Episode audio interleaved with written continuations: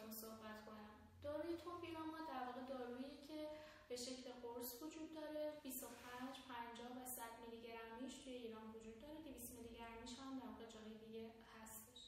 این دارو داروی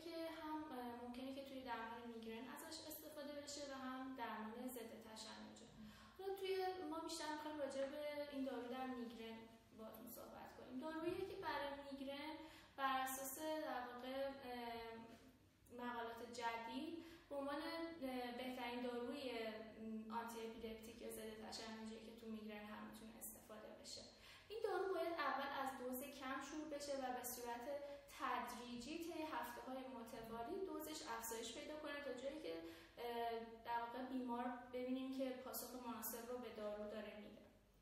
عوارضش چیه؟ عوارض این دارو خب یه چیزی که همیشه باید پوش زد کنیم اینه که ممکنه که باعث ایجاد سنگ کلیه بشه و باید بیمار این دارو رو با آب فراوان مصرف کنه.